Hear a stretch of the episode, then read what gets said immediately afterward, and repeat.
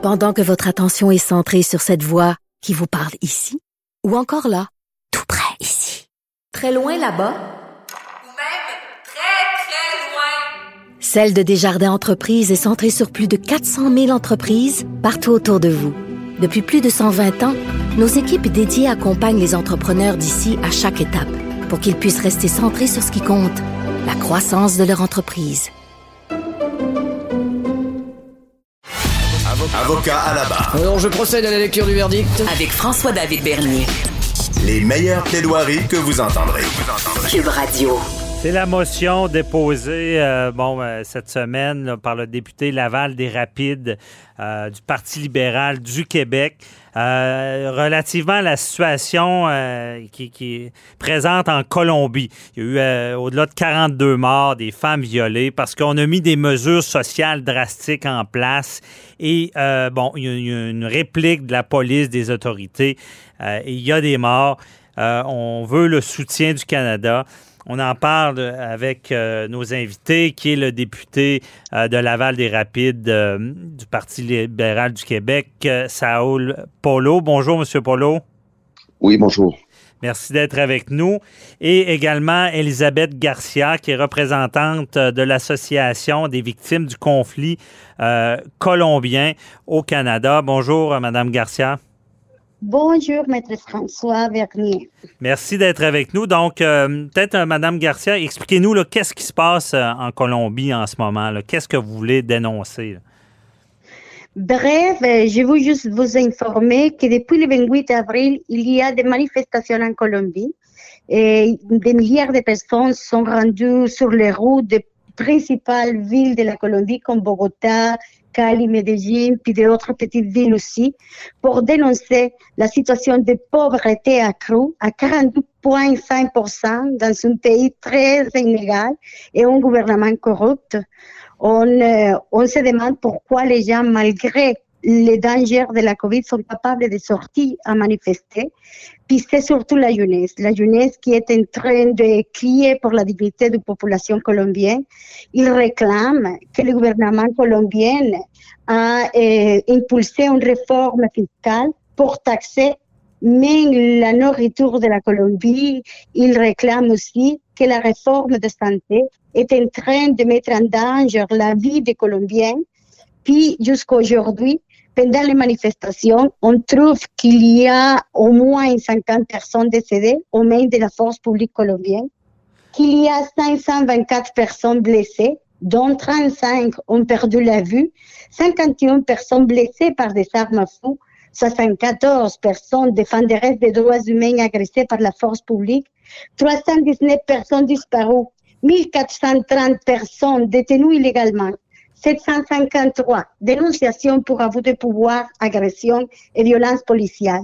Mmh. Il y a quinze cas documentés de violations sexuelles contre des femmes participant des manifestations.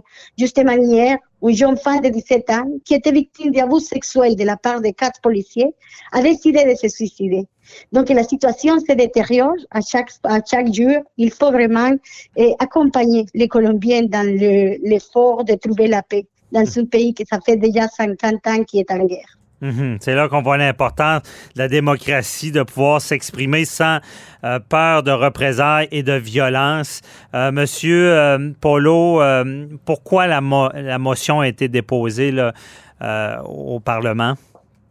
Bien, euh, écoutez, comme vous le savez, l'Assemblée nationale, euh, euh, à travers ses motions, euh, chaque parti politique, lorsque l'Assemblée nationale siège, peut présenter une motion. Euh, bien souvent, c'est sur, euh, euh, c'est pour rendre hommage, euh, supposons, à des grands disparus euh, dans le domaine de la culture euh, ou autre, ou des fois, c'est pour euh, s'exprimer sur des enjeux politiques, que ce soit politique interne ou, ou, ou euh, politique extérieure également.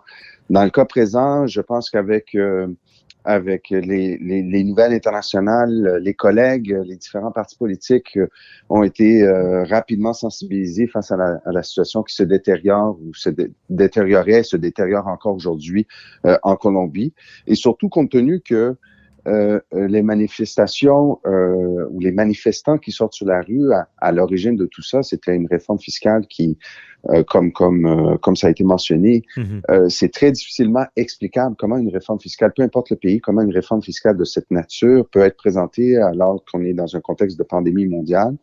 Euh, les manifestants euh, sont légitimes. Le, le, le, c'est clair que euh, de, du point de vue extérieur, euh, on, on souhaite que euh, que soit préservé, et, et c'est là où on s'est exprimé à travers cette manif- à travers cette motion-là, mm-hmm. qu'on souhaite que soit préservée euh, la sécurité des gens qui manifestent, euh, que que le droit à la manifestation, le droit à la liberté de parole soit respecté, soit protégé. C'est c'est des c'est des droits humains, mm-hmm. et, et c'est là où j'ai invité les différents partis, euh, non seulement le mien mais celui au pouvoir et les autres, à s'exprimer d'une même voix et euh, euh, à envoyer une copie de cette motion-là. Euh, non seulement au ministère, au ministre des Affaires étrangères du Canada, mais également à, à l'ambassade de la Colombie à Ottawa, afin que euh, le gouvernement colombien sache que euh, ils sont sous la loupe, euh, ils sont sous la loupe de différents euh, gouvernements, que ce soit provinciaux ou, ou fédéraux.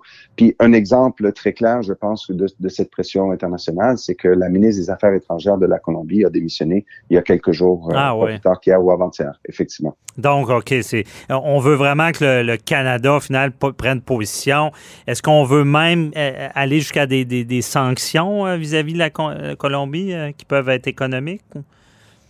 Re- regardez, nous, nous, nous, c'est une voie politique, c'est une, c'est une voie de plus qui, qui, qui a été apportée. C'est clair que, euh, comme vous le savez, le Québec n'a pas, euh, Québec a des relations internationales, mais c'est, le, c'est pas le Québec qui interagit directement mm-hmm. avec le Canada.